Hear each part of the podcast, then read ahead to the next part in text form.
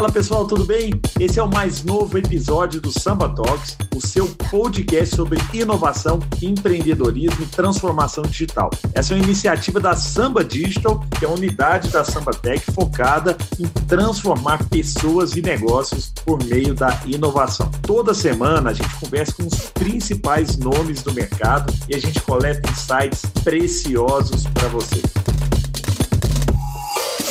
Fala pessoal, sejam bem-vindos a mais um Samba Talks, o nosso podcast sobre inovação, transformação digital, ecossistemas digitais, que eu acho que nós vamos tocar nesse ponto aqui hoje. Algo que o Matheus, depois que voltou do MIT, voltou com esse termo na cabeça, implementou lá na Samba, na Samba Digital, tem trazido isso para os clientes e nós vamos falar com um cara que é expert nesse assunto. Nosso convidado de hoje, meu querido Matheus Magno é o Marcos Leite, que é o General Manager de Real Estate, da parte de aluguéis, compras e vendas de imóveis dentro de um grupo gigante e é CMO também do grupo OLX. Né? Eu que tenho que agradecê-lo, eu, Marcos, porque eu comprei minha residência aqui no Alphaville, dentro do Viva Real, que é uma das, das marcas que fazem parte aí do grupo OLX e que você lidera, né? Então, muito legal. Matheus, eu acho que vai ser um papo interessante, porque, além de tudo, o, nós vamos falar sobre isso aqui. O Marcos tem uma vivência de outros mundos, ele vem de um mundo dos games. Como assim? E entrou agora, está nesse. Né? É, é uma mistura interessante. Nós vamos explorar isso aí. O que, que ele aprendeu lá que ele está usando aqui, né, dentro do OLX, Matheus? Sensacional e ele também tem uma visão muito profunda sobre qual é o momento de usar ferramentas de mercado, qual é o momento de construir dentro de casa, como é que constrói valor para corretores, para os clientes, né, e para todos os envolvidos na, na cadeia de valor. Então, vai ser sensacional, altíssima expectativa, vamos para cima. Muito bom. Meu querido Marcos, seja muito bem-vindo. É um prazer ter você aqui hoje. E, poxa, a, a, gente gosta muito, viu, Marcos, de ouvir a história das pessoas que estão aqui, né? Pô, você tem uma história brilhante, cara. Às vezes a gente pega agora, ah, CMO do grupo OLX, é o cara que toca real, real estate lá dentro e tal, mas, pô, de onde você vem? É, conta um pouco pra gente aqui de, de onde você nasceu, cara, o que, que você fez a sua vida, que, por onde você passou, o que, que foram os aprendizados que você teve né, nessa jornada aí até chegar hoje, onde você está, no topo dessa organização que é a OLX. Seja bem-vindo. Legal, pessoal. Um prazer estar aqui com vocês. Muito obrigado mesmo. E sempre bom é, quando, quando a gente está nesses momentos que a gente começa uma entrevista e o host fala que já usou o produto e achou o seu nome no nosso produto, né? Então isso, é, isso fala direto no meu coração, fala direto por que a gente criou a OLX, que é para realmente transformar a vida das pessoas, né? É, seja para criar uma renda extra por coisas usadas, né? Então a gente criou essa categoria no Brasil. É, o brasileiro a gente fala que era apegado há 10 anos atrás e hoje ele é desapegado, né? é, e a gente acha que a gente foi muito por causa da, da forma que a gente construiu essa, essas categorias é, e quando e a gente depois entrou em, em, em, altos imóveis e a gente pode daqui a pouco falar um pouco mais sobre isso, né? É, mas sim, é, então um pouco da minha história, né? Tentar realmente resumir aqui é que eu nasci em São Paulo, mas eu saí do Brasil é, quando eu era bem criança ainda e eu na verdade cresci em, em alguns países diferentes. Eu cresci em Taiwan, é, Turquia, Portugal e na Holanda. Né? Então foi Caramba, a minha trajetória. Que legal. Por quê? Seu. Seus pais trabalhavam é, multinacional e tal? Isso, isso. É, meu pai estava numa multinacional no, no, Carrefour, então a gente foi nesses três países, tanto Taiwan como Portugal como Turquia, foi, foi por causa do trabalho dele, né? Eu saí com quatro anos de idade, né? então né, eu, eu, não, tinha, não tinha opção, né? Uhum. é, mas aí com, com 18 anos eu decidi ir para a Holanda, daí fui sozinho, é, para fazer faculdade, mestrado, e era só fazer isso, né?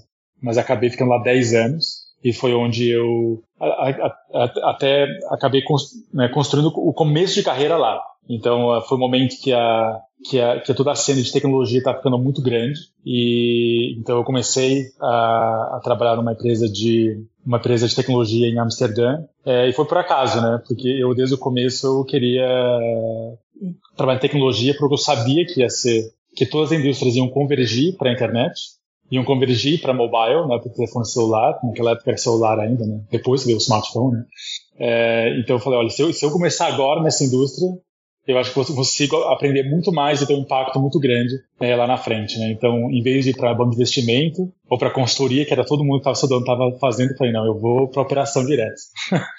então, fui uma startup para poder ter essa experiência de mão na massa mesmo, na barriga do balcão desde o começo, é, e aprendi muito sobre a internet naquele momento, né? Então, foi sobre, né? Então, primeiro empresa de tecnologia, depois foi para games, né, que você falou agora há pouco, onde eu estava na maior empresa de jogos, uh, jogos online da época, fiquei lá quatro anos. E daí eu estava na Holanda ainda e foi quando conheci o CEO da, da Naspers, quer dizer, da Naspers de, né, da parte de classificados na época, o Martin, e ele falou, olha, eu preciso de um novo CEO no Brasil, a gente acabou de levantar é, 100 milhões de dólares, que lá em 2012 ninguém levantava 100 milhões de dólares, isso é uma coisa mais recente verdade, tá, no mundo de tecnologia. Se você levantava 10 milhões de dólares, você tinha muito dinheiro. É, e era para realmente transformar o mercado brasileiro, né? Então, por isso que eu decidi apostar, embarcar. E a gente, quando eu cheguei aqui no Brasil, há, há 10 anos atrás, a gente tinha 10 pessoas e 100 milhões de dólares, né? Então, a, até os investidores, até a nossa agência de publicidade na época, achava que, olha, isso aqui ou vai ser uma das coisas mais transformacionais que a gente já viu no Brasil, ou vai ser o maior fraude que a, gente viu. né? Porque era uma coisa muito, muito estranha, né? Um cara de 28 anos com dinheiro, mas sem time, né? Uhum. Então, e obviamente que era um negócio muito sério, empresas muito sérias por trás, e, e eu acho que é o, que é o resto da história, né? Então, em, em curtas palavras, aí, isso é um pouco da minha história. Caramba, que legal. Ô, ô, ô Marcos, conta pra gente aqui só, antes, Matheus, de, de você entrar aí, o que, que, que esse mundo de games é, é, te ensinou, assim, né? Porque eu vejo hoje, muito no varejo, principalmente asiático, né? A, a, lógica do gamification está muito inserida dentro da lógica de consumo lá, né? Na, na China, principalmente. Pô, você vai entrar, você ganha moedinha, você volta ali, se você postar o seu, o seu look, você ganha mais outra coisa. Você tem uma lógica de game ali e que ela funciona. É, porque os games, eles são é, é addictive, né, você fica né, é, viciado. Eu, eu, sou tá, viciado em games, eu tenho todos os portáteis. Acabei de comprar o Steam Deck aqui, que é um, que é um portátil. Eu tenho PS5, eu tenho não sei o que e tal. Adoro, assim, comecei a samba por causa de games também. Mas é, eu entendo que existe uma lógica que faz com que você volte. Né? Você Sim. queira voltar, ter um desafio e tal. O que, que isso te ensinou? Assim? Você traz alguma coisa hoje para os business, é onde você está tá, tá mais perto, que vem desse mundo? Sim, sim, com certeza. Eu, o, o, o, mercado de games online, é, acho que é essa indústria em tech que mais cresceu nos últimos 10 anos. É incrível o valor que essa indústria tem, né? E, e, é por isso mesmo, né? Porque tem um alto nível de engajamento. E, e isso foi o maior aprendizado que eu tive é, vindo de games para uma, uma, plataforma de marketplace. É, porque com games você entende muito rápido que para você ganhar dinheiro, você tem que ter engajamento primeiro. Então, gente, então em games trabalha muito, olha, aquisição, engajamento e dinheiro. Né? Sem engajamento não vai ter dinheiro. Né? Até porque em games você tem é, a monetização acaba sendo muito por principalmente naquela época, né? Naquela época era muito sobre aquelas microtransações que ainda acontecem hoje, né? É, então isso acabou sendo um grande aprendizado para mim. Quando eu estava nas Peel Games, e falei agora para vocês, era a maior plataforma de jogos online na época, a gente tinha 300 milhões de usuários. E aquela época, vocês vão lembrar, lá 2009, era quando os, aqueles social games estavam é, aparecendo no Facebook. Então era Farmville, era Fazenda Exato. Feliz, né? Você lembra Isso, aquele... Fazenda Feliz, uhum. É, e esses eram... Na Zinga, eram... né? Na Zinga, é. Então é, essas empresas estavam naquela época, cada jogo desse estava gerando 40, 50 milhões de dólares de receita para essas empresas, né? Então realmente era, foi a primeira indústria que mostrou para todo mundo o quanto que dá para quanto que dá para ganhar dinheiro na internet. N ninguém monetizava tão bem como as empresas de jogos online na época. Então, então esse criou para mim um grande mindset do que que o, do que que qualquer plataforma de internet tem que ser. Se, se você tem uma proposta de valor que atrai o usuário, o que que você pode fazer para reengajar ele, né? Obviamente, né, que num jogo você tem muitos gatilhos que você pode usar para aquilo, né? É, porque, porque outra plataforma não é necessariamente o jogo, mas se, se, você pensar como se fosse, você consegue ter um engajamento muito alto, né? Então, a gente consegue fazer, numa uma plataforma que nem a OLX, a gente consegue fazer isso muito bem, porque a gente pode falar, olha, você acabou de procurar um, um carro de sete lugares. Isso quer dizer que você está vendendo o seu carro de quatro. Então você consegue já mandar uma mensagem que ele já engajou, mas uma mensagem para é, sabe, engajar de outra forma. E se ele engajar de outra forma, você consegue achar. Tá, ah, tá, você engajou então quatro, quatro lugares, né? Então deixa eu é, fazer uma sugestão, talvez de uma, de uma casa de três quartos para você, né? Então tem várias formas você consegue é, usar a gamificação para levar aquele usuário ao longo da sua jornada. É, e o gaming ele acabou me ensinando muito esse caminho é, e que eu, né, assim, acho que desde o começo de OLX é, foi algo que eu, que eu implementei na nossa, no, no nosso mindset como organização. É uma, uma coisa que eu, que eu notei como, como cliente era isso, assim, eu fazia busca lá de casas com perfil específico, dentro de condomínio, não sei o que e tal, beleza. Buscava e, e é muito, a navegação é muito gostosa, assim, até hoje eu navego, já comprei minha casa já tem dois anos e fico lá, porque eu gosto de ver casa e tal. Beleza, aí dá um pouquinho, né? Alguns dias depois chega um e-mail, pô, Gustavo, essa casa tem o seu perfil. Aí, poxa, eu ia lá de novo, assim, era, é, é um negócio meio. Já fez o trabalho para mim, né? Você reduziu muito o atrito de entra aqui e busca o que você quer. Não, eu tô buscando para você. Essa casa aqui pode te interessar, é o perfil que você quer. Né? E, e, isso era um negócio que me fazia voltar sempre. Assim, até eu comprar minha casa, eu acho que eu fiquei um ano e meio e entrando duas, três vezes por semana né, no, no, site do Viva Real, fazendo a partir dessa lógica, né? Assim, às vezes você está lá focado em outra Sim. coisa, chega um e-mail te dando esse, esse insight que é a casa, do jeito que você quer, do jeito que você está procurando, tá ali, está disponível, né? Quem sabe não é essa. Né? Até uma hora que foi. É, é essa é, é, a segunda maior fonte de é, audiência para os nossos portais. A gente chama de CRM. Então é a gente saber quem o usuário é e a gente achar formas da gente trazer ele de volta é, seja por notificações que a gente manda para você, ou seja por e-mail que a gente faz, ou comunicações de conteúdo que a gente faz em redes sociais, mas é muito grande e isso cresceu muito nos últimos dois, três anos. Né? Então tem uma recomendação aqui para a audiência que leve CRM ou CLM muito a sério, até num negócio que um negócio que não é só B2B, né? Um negócio também seja B2C. Porque quando você consegue entender, ter o tracking certo entender o seu usuário, entender o que, que realmente engaja ele, é, você consegue ter taxas de crescimento muito fortes sem ter que investir um dólar nacional. Então, escala muito a sua organização, a sua empresa e o seu resultado. E, e eu não acreditava alguns, alguns, anos atrás que podia ser tão grande, e hoje eu fico surpreso é, o quanto que isso contribui. Então, usem gamificação, usem reengajamento, que, que funciona, demora, mas quando ele engata, engata mesmo. Sensacional. É uma, uma aula aqui até agora, viu? E tem um ponto que a gente queria explorar aqui também, que é exatamente nesse contexto de ecossistemas digitais. Né? O ecossistema ele é centrado no cliente, ele é dinâmico, ele é automatizado e ele é fundamentalmente conduzido por dados. Né? Então, um pouco você está trazendo aqui de como utilizar os dados para é, engajar, reengajar, né? gamificação, né? adoção.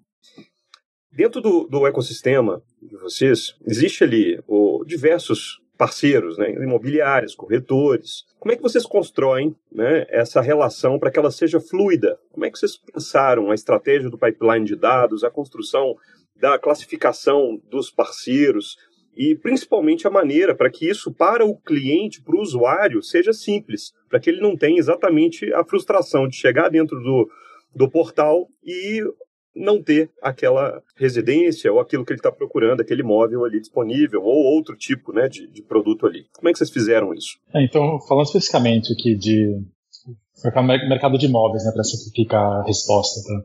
Então, em primeiro lugar, é, cada, cada imobiliária ou cada corretor, o interesse que ele tem, é, ele, ele quer ter compradores. Ele quer ter pessoas interessadas naquele imóvel que ele acabou de captar. E e se, vocês, não sei se vocês vão lembrar, não sei se vocês bom, tinham idade suficiente na época, eu também não tinha, mas é, dentro pelas histórias que os, que os classificados eram no jornal. Então você tinha aquele espaço minúsculo para falar sobre é, aquele imóvel que você está tentando alugar ou tentando vender. Ah, quando esse mercado migrou para o digital, é, a gente teve muito mais espaço para falar sobre o imóvel, ter fotos maiores, né, que não tinha fotos na época. Né? Ter vídeos que você pode pode, pode né, providenciar. Tour digital que a gente pode ter hoje. É, então isso acaba sendo a primeira, mas é a primeira fase, né? É você, são dados no final, né? Você está falando informações que o nosso cliente tem, que ele tem que ir atrás. Por naquela época o corretor pegava muito menos informação, que precisava de pouca informação para poder vender aquele imóvel. Ele vai atrás de uma informação do proprietário e a gente e a gente tem que que garantir que dentro do nosso feed na plataforma ele tinha essa facilidade para conectar as informações para o usuário poder ver, ver, isso de uma forma que seja coerente, correta e atualizada é, com real time, né, em tempo real. Para que assim que ele atualizar o preço, que o preço cai, por exemplo, que o usuário realmente veja que o preço caiu e que não veja isso no dia seguinte. Né? Então acho que essa acaba sendo a primeira fase. É, e a gente vai, foi construindo isso um a um. Né? Então, a gente começou com um, dois, três, quatro corretores, hoje são o mercado inteiro praticamente. Né? Então, 36 mil imobiliários e corretores que estão hoje nas nossas plataformas. Né? Então, então, quer dizer que 36 mil é, corretores dá 7 milhões de anúncios. 7 milhões de anúncios são muitos dados sobre bairros, sobre regiões, sobre cidades. E o mais importante é preço. E preço não é o preço atual. Né? A gente está falando do preço então, esse imóvel que está hoje, né, no, no dia é, 23 de novembro de 2023, quantas vezes nos últimos 20 anos, né, desde que o Zap foi criado, ele teve disponível é, à venda ou para locação? E a gente sabe, porque a gente tem essa história. Então, o, o, o que, a gente consegue fazer com esse dado, então?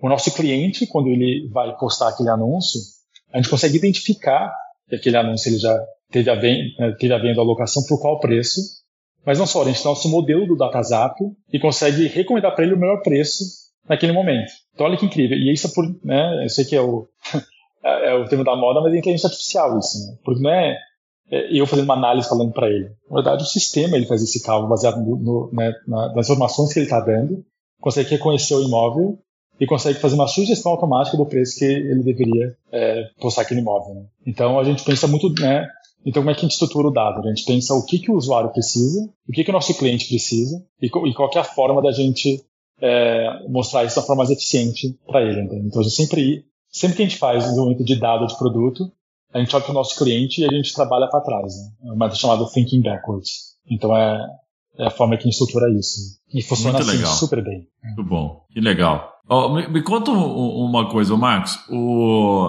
o, o mercado onde você está inserido é um mercado ainda tradicional, né? Um mercado que existe há muito tempo. Você tem, eu conheço aqui o pessoal da Lara Imóveis aqui em Belo Horizonte, que é a maior imobiliária aqui de, de BH.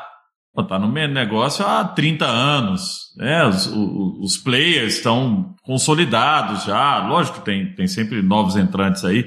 Mas como é que funciona a digitalização desse, de, desse mercado? Né? Porque é, eu lembro, assim, logo que eu me mudei para BH, eu fui buscar né, um, lugar para alugar, e putz, você tinha que ficar procurando em jornal e tal. E depois a imobiliária ela exigia um monte de documento físico, você ficava em cartório, tinha que ter um monte de fiador, né? Aquele negócio que, que a, a, jornada era muito dolorida, assim, era uma jornada, putz, cara, tem que alugar, né? Caramba, ou, ou comprar alguma coisa. Cara, a jornada ainda é muito, muito burocrática. Como é que você tem visto a digitalização do setor. Aí não, né, a, a, imobiliária, o corretor, ele é, ele é parte desse, de, de, dessa jornada, mas ela ainda tem o, o, cartório, ela tem ainda pedaços, né, a inspeção, o financiamento e tal. Como é que você tem visto a evolução disso? Você acha que evoluiu muita coisa? Você acha que ainda tem muito mato alto aí para para digitalizar também nesses processos? Como é que é a sua visão desse mercado? É, eu, em primeiro lugar, eu, eu quero assim, é, parabenizar os, é, todos os players do mercado imobiliário, porque é, se eu olha os últimos, os últimos cinco anos, eu acho que a gente viu bastante progresso é, para a digitalização desse mercado. E a gente tem que lembrar que o mercado imobiliário é o, é o maior ativo é, do, é, que o brasileiro pode ter, né? é a maior contribuição é, do PIB brasileiro. E então, e dado que é, um, que, é, que é um ativo de valor tão alto, a digitalização ela é, ela é mais lenta do que a gente vê em, em, né, em e-commerce, por exemplo. Né? Quando você está falando de algo muito mais barato, você também, como usuário ou como um, um player desse mercado, é, você tem né, você tem mais coragem de fazer grandes mudanças quando o risco é menor. Você tem menos coragem de fazer grandes mudanças o risco é maior. Né? Então, acho que vem muito do ser humano, da natureza do ser humano. É, então, apesar do, do, apesar do desenvolvimento desse mercado ser mais lento do que, do que, do que, do que os outros mercados, o que a gente viu nos últimos cinco anos foi muito mais rápido do que a gente viu nos últimos 30. Tá? Isso é assim, isso é, é, fato e isso só vai acelerar indo para frente. Né? Então, tendo dito isso, tem muito mato alto para frente. Então, hoje ainda a experiência de você conseguir completar a transação de um imóvel, ela ainda é muito burocrática é, e ela ainda é muito assim, se você, se você fizer um NPS é, uma, né, uma pesquisa de satisfação depois que você compra o imóvel, assim, o NPS ainda é muito baixo. Ninguém vai falar, puta, cara, foi uma puta experiência. Assim. Você pode ter uma boa experiência com o corretor, mas ainda você teve um grande perrengue e, e também custos muito altos envolvidos é, na transação. Né? Então, acho que esses são dois lados ainda que, que tem muita, né, muita oportunidade ainda de, de melhoria. Mas eu vejo que, sim, acho que em grande parte as imobiliárias, os corretores, eles, eles, veem um, o valor que o digital tem. Então, muitos já migraram para ter uma experiência digital. Né? Muitos deles são clientes nossos, então eles sabem como fazer o anúncio, eles sabem o que é um lead, é, eles sabem calcular o custo por lead, eles sabem né, gerar uma eficiência para eles, eles sabem que eles precisam de ferramentas digitais para conseguirem é, ter mais, uh, ter mais uh, sucesso. Ô, então, ô, Marcos, vocês ensinam isso ou não? Sim. Então, Tem uma universidade então, para o corretor? Sim, sim.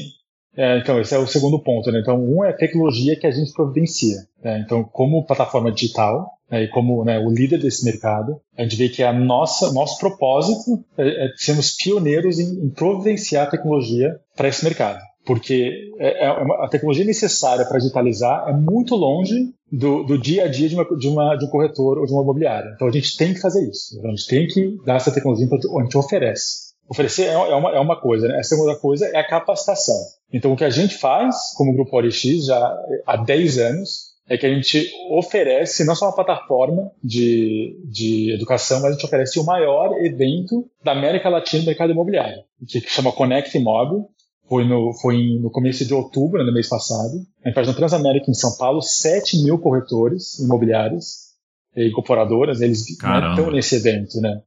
Então, realmente é o maior evento do mercado e, e, o, e o propósito é esse, é para capacitar, é para é ensinar para cada um deles, desde o, como você tem uma presença digital nos portais, como que você pode usar melhor o TikTok ou o Instagram para ter uma presença ali, ter uma marca própria, né? Até, olha, qual, como que você usa dados de uma forma melhor, é, como que você tem, é, pode usar ferramentas para que você pode, possa ser mais eficiente. Então, precisa de milhares de pessoas para conseguir fazer uma gestão de um lead, por exemplo, mas como é que a tecnologia pode dar para você. Então, fazendo isso, a gente consegue ver melhorias muito grandes é, no mercado e cada vez mais também o investimento e de offline, que é muito grande offline ainda no mercado imobiliário brasileiro, Assim, grande parte do investimento imobiliário no Brasil ele ainda é offline e esse, esse mercado tem que migrar para o online, porque é ali que estão as pessoas e é ali que está a performance. Né? Então é isso que a gente ajuda, é, ajuda todo mundo a fazer. Então a gente tem muito caminho ainda. Eu sempre brinco, né, que se eu, se, se eu quiser, acho que eu tenho, eu posso ficar nesse trabalho aqui mais 30 anos, que tem muito mato alto para construir aqui ainda, né? Mas a gente está aqui firme e forte na, e agora entrar cada vez mais na transação em si, para ajudar que todas essas etapas sejam, sejam melhoradas. Ô Marcos, e pegando um gancho nesse tema, a gente acredita aqui na Samba que a inovação passa por tirar atritos e melhorar a experiência do usuário. Né? E você também está trazendo isso aqui. E dentro de um processo que está sendo revisado, digitalizado, como você explicou, também gera é, oportunidades de novos fluxos de receitas. Porque à medida que você vai é, trazendo uma jornada mais inteligente, você consegue também participar daquela jornada. E outro ponto também que é possível, você começa a antecipar a necessidade dos clientes, porque você tem um alto fluxo de dados, você está revendo a jornada, você está tirando atrito, melhorando a experiência, isso gera valor contínuo. Dentro da visão de vocês, né, o que, que vocês já identificaram, o que, que você pensa, quais insights você daria para quem está olhando projetos nessa perspectiva que é, possam encontrar receitas que possam ser exploradas no meio do, do, do processo da jornada, permitindo com que os ecossistemas digitais fiquem cada vez mais atraentes né, para quem está se reinventando por essa estratégia? Então, é, cada, acho que cada passo de valor agregado que você oferece para o seu cliente é uma oportunidade de ele ver mais valor no que você faz e com isso é, ter uma oportunidade de receita maior. Porque no final, todo custo e todo investimento da empresa é relativo ao valor que você oferece, né? como, como premissa básica.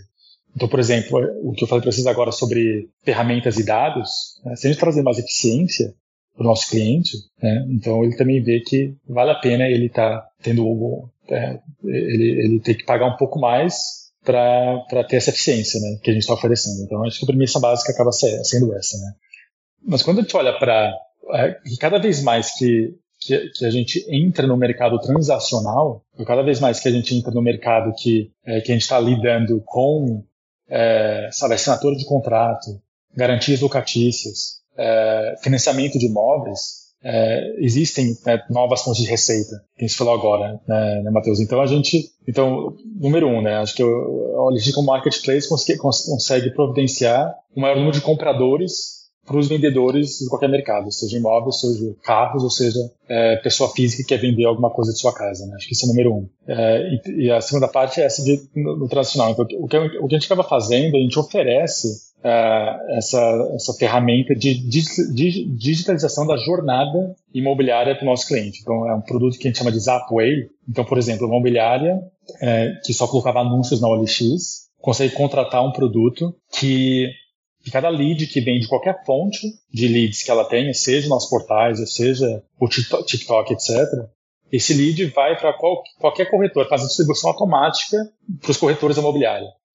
E, e esse, esse, lead tem um SLA também. Então, quer dizer que aquele corretor não respondeu aquele lead em cinco minutos, esse, automaticamente esse lead vai para outro corretor. E por que isso? Porque garante que, é, que com essa tecnologia você tem um atendimento muito rápido, a pessoa que está esperando aquele lead né, fica impressionada por você estar tá fazendo uma ligação do seu corretor de cinco minutos você fez o lead. Né? E no mercado imobiliário, o primeiro que liga normalmente é aquele carro, carro para o cliente. É assim que funciona, né? Seja de mercado que, é, que ainda é desestruturado no Brasil. Né? Então, isso acaba sendo a primeira etapa. E a gente oferece outras etapas. Né? Então, depois disso, a gente oferece agendamento. Você pode contratar também. Agendamento, a gente tem a assinatura de contrato, a gente tem seguro incêndio, né? a gente tem garantias locatícias. Então, são todas partes que a gente consegue oferecer, dado que a gente tem uma jornada digital, é, que são novas fontes de receita. Então, a assinatura de contrato não é o nosso core business fazer um contrato digital. Então, a gente trabalha com uma parceira e a gente oferece isso para os clientes. Né? Então, a gente ganha um share disso. É, se a gente quer fazer garantia locatícia, não é o nosso core business. Né? A gente trabalha com parceiro que oferece isso e a gente ganha a nossa, a nossa parte. Entendeu? Então, cada vez mais entrando nessas áreas é, que estão conectadas ao seu core business, ao core do seu negócio, você consegue destravar novas linhas de receita. E essas linhas de receita, é, elas acabam tendo uma, acabam tendo uma proporção é, muito grande ao longo do tempo. É, a gente viu isso com financiamento imobiliário, por exemplo. Né? Alguns anos atrás a gente fez parcerias tanto em autos e imóveis com grandes bancos no Brasil, onde a gente viu que, dado que a gente estava providenciando tantos leads de financiamento, que nós somos a maior plataforma de autos imóveis do Brasil, é, que até pegando um share pequeno de cada uma daquelas transações, a gente estava ganhando muito dinheiro é, como consequência disso, né? Então, então sim, acho, acho que o digital acaba destravando várias linhas de receita, especialmente quando tinha no transacional, mas também entendendo, né? Eu, eu, a dica que eu dou aqui é que eu chamo isso de um, de um, de um processo de honestidade intelectual. Então, você tem que ter muito bem qual que é o seu direito de jogar no seu core business, qual que é o tamanho do seu mercado e quando você consegue realmente capturar desse mercado, comprar com seus concorrentes, o que que, o que que, qual que é o investimento que você precisa para conseguir chegar lá e, e, o, e, quais são as linhas de receita que estão destravadas né, baseado no valor que você está tá, tá conseguindo entregar. Isso leva um tempo, mas quando você tem esse, esse rigor para fazer esse exercício e você acredita na estratégia e você fica três anos é, é, né, realmente é, indo atrás daquilo que você discutiu, trouxe evidências e vê que esse segmento da sua empresa, muito valor ele vem é, como consequência disso. O que não funciona, você vê que tem um potencial muito grande, mas você está mudando de rota a cada seis meses. Em alguns casos pode funcionar, mas quando a gente fala de um exercício estratégico, normalmente isso não funciona, quer dizer que você está meio perdido. né? Então, obviamente, né, no novo mercado tem ajuste de rotas que tem que fazer aqui e ali, mas a estratégia ela tem que estar sempre é, muito bem definida. É, isso não deveria mudar com tanta frequência. Né? Com a Samba Digital, você pode desenvolver novas capacidades digitais, projetos e produtos customizados e que vão agregar muito valor à experiência do seu cliente. Acesse o nosso site para saber mais sobre as nossas soluções.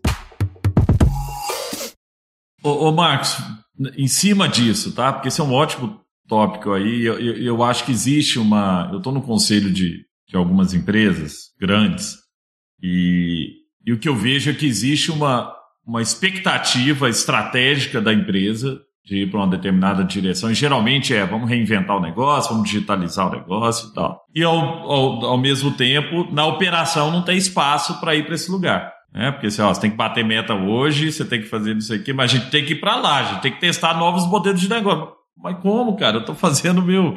No meu, né, assim, tem, preciso entregar a meta do dia e tal. Como é que você vê numa empresa que já, já nasceu com esse, com esse DNA né, de, de experimentação, de teste, como é que você consegue ligar uma visão estratégica de futuro, que é o H3, por exemplo, com uma visão de curto prazo, que é o que paga a conta da empresa, né? Porque o, o, o que existe de dificuldade que eu vejo na grande empresa é que a operação engole a estratégia no café da manhã. Então, é, né, a cobrança pelo hoje, ela muitas vezes faz com que se abra a mão do amanhã, né? Como é que funciona isso aí dentro? Porque eu sei que, lógico, dentro da sua, da sua operação você tem as metas de curto prazo, as entregas de curto prazo. Você tem que gerar caixa, tem que entregar resultado. Mas como é que você combina isso com coisas que você ainda não tem tanta visibilidade, mas que você sabe que é, é, é para onde a, empresa precisa caminhar no, né, no H2 e H3, no horizonte 2 e 3? Eu acho que se você é, perguntar para qualquer, qualquer CEO ou, ou líder sênior de organizações qual que é o maior desafio, a maioria das pessoas vão falar que é fazer esse equilíbrio entre o longo prazo e o curto prazo. Eu acho que realmente é o desafio é, mais difícil que toda liderança tem. Né? E como que. E, e é isso também que, que acho que define, né, as, divide as, as empresas uh, médias, as boas e as melhores. tá? E como é que e, e, nada vem e nada vem com, com escolhas escolhas fáceis, né? escolhas são, são bem difíceis. Né? Acho que a primeira regra que, que, que eu tenho é que assim escolher o que você quer fazer é a parte mais fácil, né? e, mas escolher o que você não vai fazer acaba sendo a parte mais difícil. A estratégia, ela não é só uma história legal que você tem que contar. A estratégia é você dá clareza para toda a organização de como que você vai chegar lá. E, e, e o como é, é, é quando vem essas essas, essas decisões mais difíceis. Porque falar que você quer ser o maior desse mercado e vai gerar um bilhão de, de receita, todo mundo quer ouvir isso, né? É, e também como você quer chegar em termos de caminho estratégico, também acho que dá para contar uma história. Vai fazer parceria aqui, fazer isso aqui ali, né? essa é a parte legal, né? Mas aí quais são as grandes escolhas, né? Putz, olha, a gente tem esse produto aqui que onde a tecnologia não está ajudando a gente a escalar falando no fundo da OLX, tá? Falando de um exemplo de qualquer empresa de tecnologia que tem algum tipo de legado, tá? Isso, isso. Cara, daí quer dizer que, não, daí você tem que garantir que, olha, se para chegar naquela estratégia, você tem que resolver esse legado de tecnologia, o, a, o CEO daquela organização vai ter que garantir que isso seja resolvido. Então, quer dizer, olha, pessoal, a gente vai chegar então nessa visão de longo prazo, mas quer dizer que talvez no próximo ano a gente vai ter que ter um crescimento menor, porque a gente vai ter que colocar algumas pessoas para resolver esse problema, né? E essas são as situações mais difíceis, né? Eu acho que quando você olha para qualquer grande empresa, olha o Facebook, por exemplo, né, que acabou de reportar o melhor trimestre da história, maior crescimento até de receita, da, dado que há um ano atrás estava com uma história bem diferente, né, é, com a história do metaverso, etc. Então, todo mundo esquece que eles, em 2008, tiveram um período muito difícil. Tomaram a decisão de, de fazer uma plataforma somente HTML5, é, o mercado caiu, fizeram um down round muito grande, é, e muita gente achou que não iam sair dessa. Né? Mas a visão de longo prazo, né, ninguém lembra daqueles dois anos que eles não performaram bem. Todo mundo lembra do que foi a história que foi, que foi, foi contada depois. Né? Então, essas escolhas do dia a dia da operação precisam ser bem discutidas com a gestão, precisam realmente ser é, entendidas pela gestão de uma forma detalhada, que isso acaba sendo um problema muito grande, é que a gestão não está não é hands-on o suficiente, né? não está no detalhe o suficiente para entender aquele problema é, e, e, garantir que aquilo seja feito porque está atrelado à, à, visão de longo prazo. Né? Então, por isso que eu falo, a estratégia não pode ser estratégia de um ano. Ela sempre tem que ser pelo menos três anos. E você tem que ver o que, é a decisão do que do ano que vem vai impactar o outro, vai impactar o outro. E daí também fica muito mais fácil essas discussões com o seu conselho, com o dono da empresa, etc. Porque ele consegue ver também, ó, tudo bem, então vou fazer sacrifício aqui agora, mas poder ganhar isso aqui lá na frente. Então, então isso acaba sendo a, a minha sugestão. Tá? E eu já vi isso dar errado, tá? Muitas vezes. Onde você define e daí define que depois de quatro meses, você assim, puta, cara, eu acho que foi uma decisão errada e eu tô, tô com medo. Daí você é uma decisão diferente e daí, daí o negócio não vai nem para um lado nem para o outro. Exato. daí você fica é, tem muita, tem muita empresa também que às vezes, é, por ser uma empresa aberta em bolsa, tem uma pressão de curto prazo do, dos investidores, né, dos fundos. Eu, eu, vejo muito isso, assim, algumas empresas que eu tô que são abertas em bolsa. Ah, mas agora os fundos não querem isso. Agora é isso. E, e, e, você falou de Facebook, por exemplo, é, é uma empresa que tem essa visão e por muito tempo o Zuckerberg peitou né, a, a visão dele. Falou, é assim, nós vamos. Né, a Amazon também. A Amazon, por, por um bom tempo, ela falou: nós não vamos gerar resultado e não sei quando, se um dia iremos gerar resultado. Né? E, mas ela, ele tinha uma visão de dominar um determinado setor ali, né? Eu acho que, que você está trazendo muito, muito interessante. Agora, Matheus, também, desculpa aí antes de entrar, porque eu tenho outra, outra pergunta que, que me vem sempre à cabeça aqui, você é um expert nisso, eu queria que você trouxesse algum insight aqui para a nossa audiência, que é sobre os marketplaces, né? Marketplace, pô, eu, eu tenho fundo de investimento, por exemplo, sou sócio de um fundo early stage, 80% das, dos empreendedores que chegam ali para o fundo tem alguma ideia de marketplace. Ah, a gente quer fazer um marketplace de, né, de determinado setor e tal. E, e, os mercados são grandes, a hipótese é grande. Mas eu, particularmente, tenho muito pé atrás com marketplace, porque são poucos que deram certo. Né? E aí eu queria, se, se você pudesse trazer, né, estando dentro de um marketplace que deu muito certo, o que, que é o desafio de um marketplace? Por que, que poucas, poucos players conseguiram chegar onde vocês chegaram? Né? E, e, é um negócio exigente em capital. Eu lembro lá atrás, né, a OLX precisou levantar muito capital, é, porque é um, é um business que, que é intensivo, e, mas ao mesmo tempo tem muitas outras complexidades né, de, de, de um marketplace, de segurança do marketplace, de, né, de você trabalhar com várias pontas ao mesmo tempo. Traz um pouco aí desse desafio. Por que, que você acha que a OLX foi um desses players que conseguiu, né, é, passando, lógico, por todos esses desafios, conseguiu chegar onde chegou? Eu acho que uma das, uma das grandes vantagens de, da OLX é que a gente viu esse modelo funcionar em outros mercados e funcionar muito bem. Então a gente conseguiu é, analisar esses mercados e desenhar um playbook de como que isso pode funcionar. É, e, não, e, não, deu certo em todo lugar, tá? Acho que a gente tem que lembrar que o OLX Brasil deu muito certo. E alguns outros países também deram muito certo, mas muitos não deram. Tá? E, e eu já posso explicar um pouco mais o, o porquê. Mas o mais importante. E, e usando é, o, mesmo, o mesmo framework. E usando o mesmo framework. O mesmo posso explicar por quê. Tá. É, e, e, aqui tem que ter duas coisas. Né? Então, o, o, que, que, o que, que é importante? Número um é essa estratégia a longo prazo. Né? O que que, qual que é o tamanho da oportunidade? Né? O que, que a gente realmente, qual é o problema que a gente quer resolver aqui com esse marketplace? Né? Então isso tem que ser, tem que estar muito claro. É, porque muita gente quer fazer um marketplace porque é um lugar onde compradores encontram vendedores e daí, como eu sou middleman, como eu estou no meio do caminho, eu consigo ganhar o dinheiro dessas duas coisas. Né? Mas não é tão simples assim, porque para você ser um middleman, você tem que ter o número razoável de compradores e você tem que ter o número razoável de vendedores. E a maioria dos marketplaces não dão certo, é, ou porque eles não atraem, é, né, número um é, não atraem nenhum dos lados. Esse é realmente um grande fracasso, né? Mas outros não dão certo porque eles só atraem um lado. E o marketplace só funciona quando tem equilíbrio dos dois lados. É, os vendedores têm, que encontrar compradores, os compradores têm que encontrar vendedores. Então, se o marketplace tem pouco vendedor, muito comprador, os compradores vêm e nunca mais voltam. Porque eles entram lá, eles veem três coisas e depois vão embora.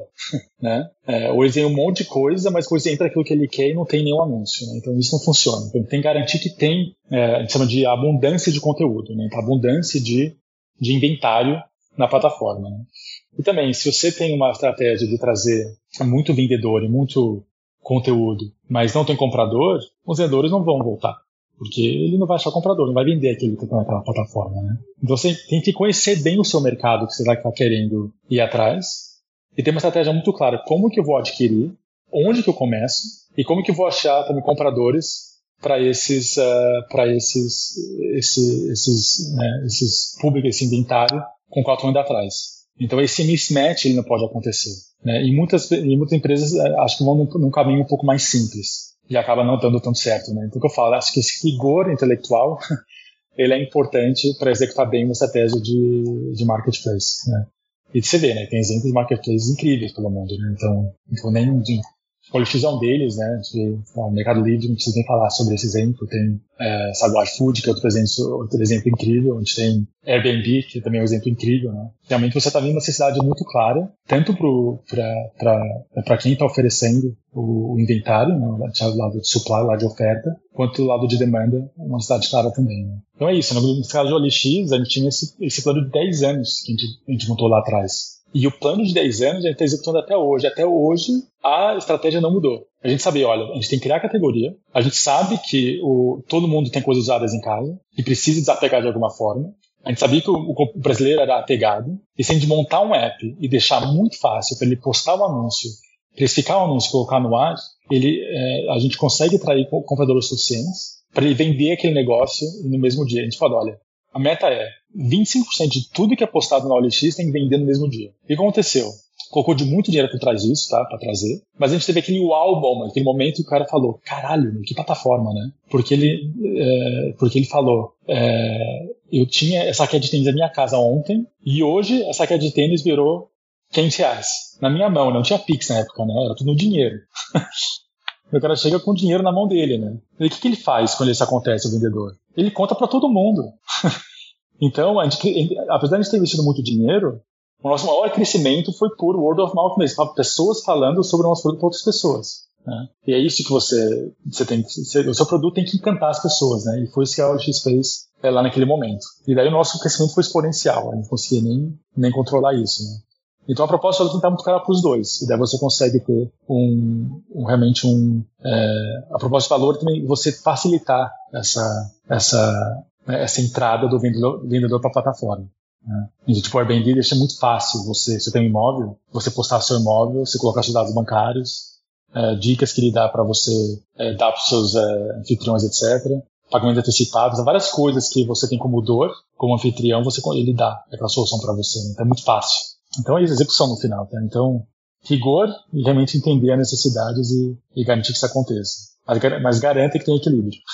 E, ô Marcos, e nesse ponto, né, aqui até para poder consolidar essa inteligência toda, e, e você que está trazendo uma revolução utilizando inteligência artificial né, na parte ali do, do que é preditivo, do que é prescritivo, e principalmente hoje já permitindo uma relação cada vez mais inteligente com, com o cliente.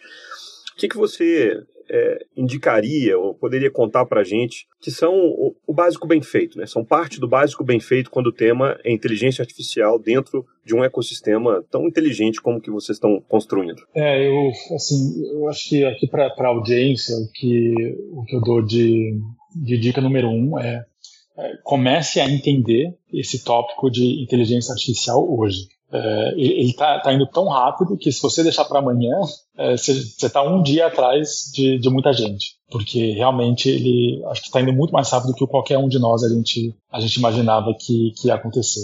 E até esse episódio, esse final de semana que aconteceu, né, do, do CEO da OpenAI ter sido desligado, etc., foi em cima, em cima disso mesmo. Está indo tão rápido que houve essa discordância sobre o quanto que está sendo perigoso esse avanço ou não. Né? Então essas é, então essas discussões são importantes, né? Então, mas o que, que é o ponto? O ponto é que tá aqui para ficar, não é se vai dar certo ou não. Né? É, e eu vejo isso por quê? Né? Eu vejo isso porque se você vai pesquisar hoje inteligência artificial e você compara no Google Trends, inteligência, né, artificial intelligence comparado com Bitcoin, tá? E olha um histórico de 10 anos. Você vê que o tal de inteligência artificial é tipo 10 vezes maior do que Bitcoin, tá? Então não é as pessoas estão entendendo, estão vendo muito mais que não é só uma, uma, uma coisa momentânea. Tá? E é coisa que a gente já está vendo, e eu até dei uma apresentação sobre isso no Connect mês passado, no nosso evento, sobre que a gente está vendo já em vários mercados que não só atendimento, tá, mas times de vendas que são puramente baseados ou construídos em cima de inteligência artificial. Então, é um time de vendas que não tem pessoas Você liga, ou eles te ligam, e é uma pessoa, mas é uma pessoa, não é a Alexa falando com você, né? Que você sabe que é um robô. Sabe? É, é como se fosse um ser humano. É, é uma, tem as nuances do ser humano. Ele fala, hum, ah, deixa eu pensar. Mas, peraí, mas, mas como se fosse humano mesmo, né? E você nem nota como usuário que você está que você tá falando com, uma, com, uma, com um robô. E, então, eu, eu acredito que há 10 anos vai, tá, vai ter robôs aqui ao nosso lado. Tá? Essa é a velocidade que está indo. Tá? Mas então, primeiro, é, entendam é, o que isso é. Se você tem dificuldade de entender, é, você consegue identificar na sua empresa quem são as pessoas com maior afinidade para a tecnologia e, e dê essa responsabilidade para essa pessoa, para trazer é, o que a inteligência artificial quer dizer para você, o que a inteligência artificial quer dizer para o seu negócio, né? É, como que a inteligência artificial pode matar o seu negócio. Né? Então dê essa, essa oportunidade para os talentos da sua organização trazer isso para você. Tá?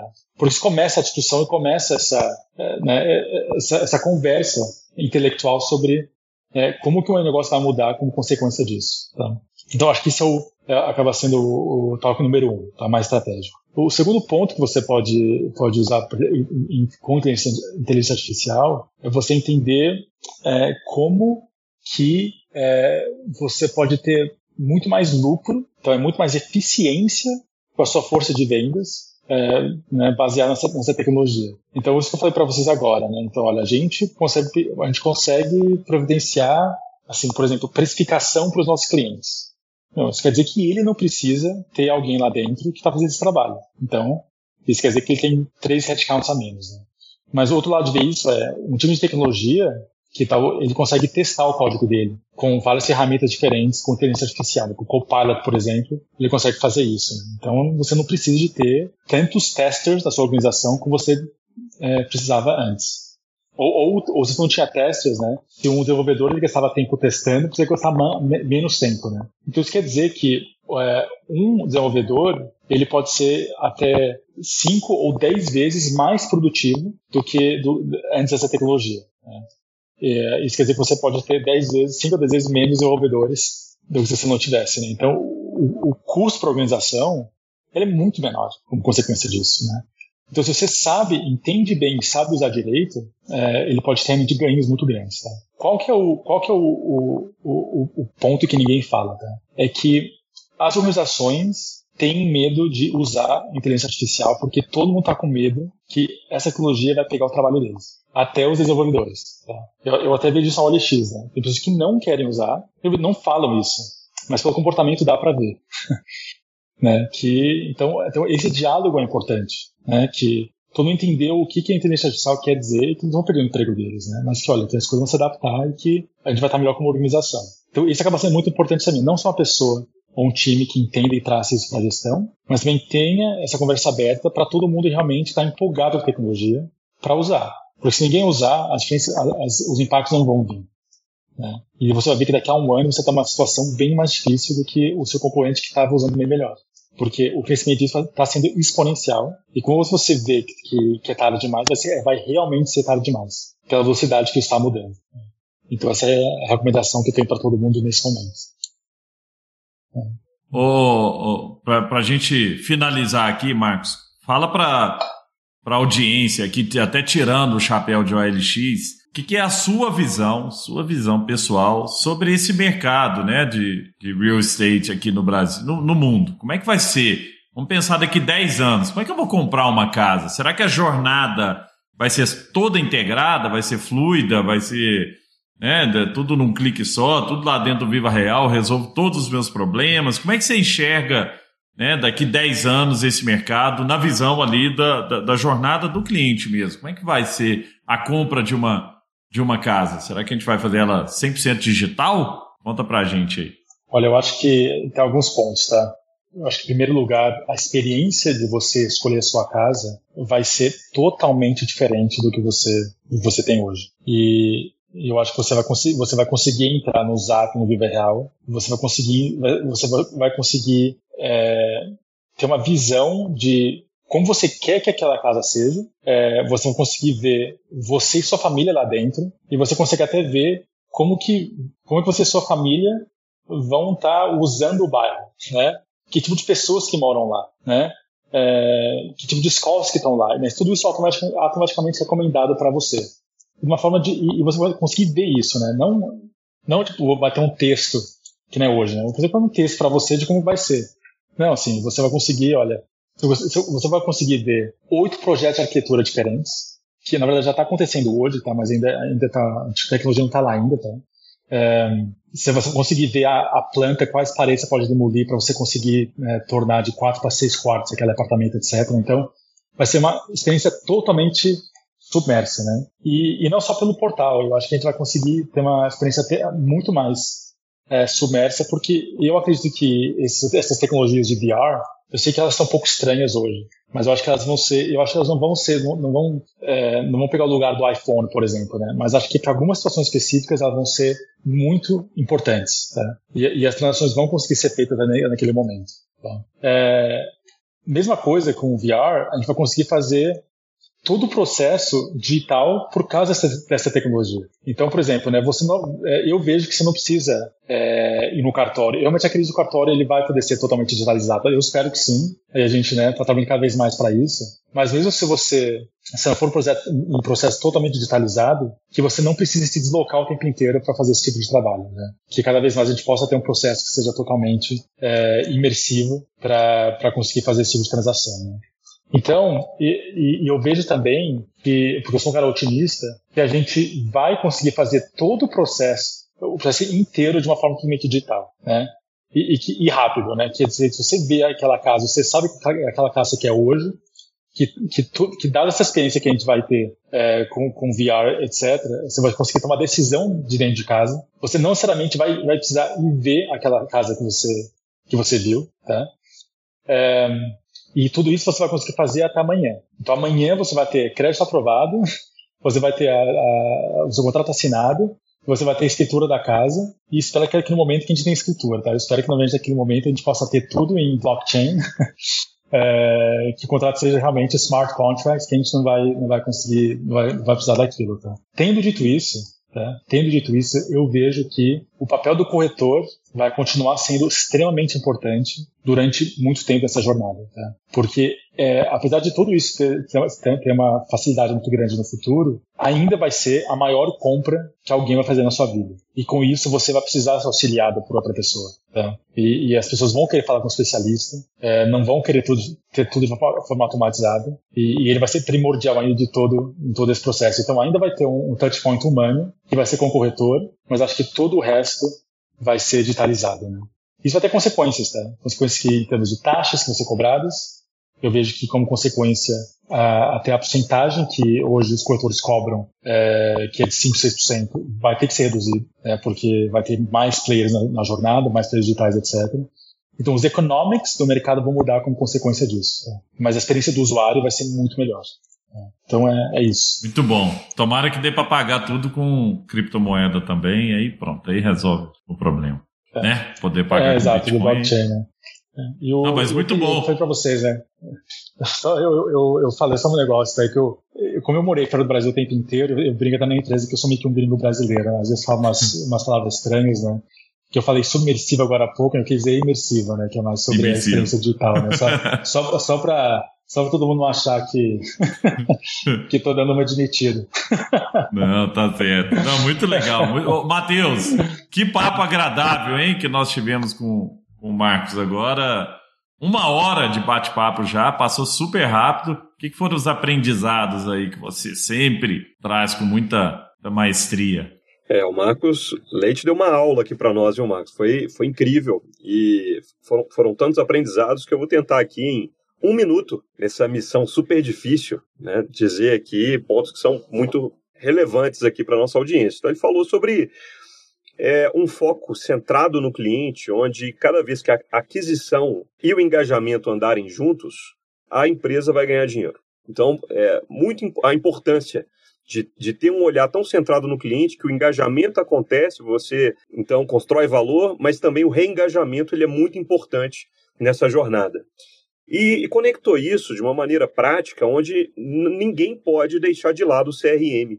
Né? Então, é, é levar a sério em qualquer tipo de negócio, seja B2B, seja B2C, é importante é, olhar o CRM de uma maneira tão estratégica quanto ele é. E ele trouxe aqui também uma visão clara sobre o marketplace, né? que o, o, O grande desafio do marketplace é você ter um número de compradores e vendedores compatíveis com o desejo deles se integrarem e resolverem seus problemas ali. E que um caminho importante na, na jornada digitalização foi, por exemplo, no LX, na parte de é, distribuição de leads de maneira inteligente onde cada corretor que estava ali recebe o seu lead, mas se ele não atende rápido, então passa para o outro. Isso gera uma experiência muito boa para o usuário final, porque começa a ter rapidamente a sua necessidade atendida a partir de uma inteligência no próprio ecossistema aqui do LX, capitaneado aqui pelo Marcos. E trouxe que a estratégia de ecossistema ela é de longo prazo. É importante ter uma visão que é, essa construção ela é contínua. E trouxe também que algumas sugestões que ele daria em desenhos estratégicos, principalmente desenhos aqui em plataformas, estratégias digitais, é escolher o que não fazer. É o mais difícil. Né? E ter clareza na estratégia, mostrando como fazer. Não só o grande plano, mas como esse plano vai ser implementado, o que vai ser é, tomado de decisão no curto prazo, para que então aquele plano do longo prazo aconteça. E aí ele trouxe para a gente aqui né, uma visão também bem clara que o que muda o ponteiro é a execução. É, no LX criaram categorias, é, tiveram ali que incentivar o usuário a desapegar e, à medida que colocaram uma meta de 25% das vendas no mesmo dia, aconteceu o efeito dos embaixadores da marca, onde o próprio cliente contava para outro. Isso também sustentou bastante da estratégia aqui do negócio. E finalizou aqui para a gente com uma visão muito precisa e pragmática em relação a o que vai acontecer no futuro. Muito pautado por dados, muito pautado por inteligência, muito drivado por inteligência artificial, né? mas aqui deixando uma clareza que o mundo do futuro é voltado por personalização, experiências melhores e diferentes, processos inteiros totalmente digitais, feitos em horas ou poucos dias.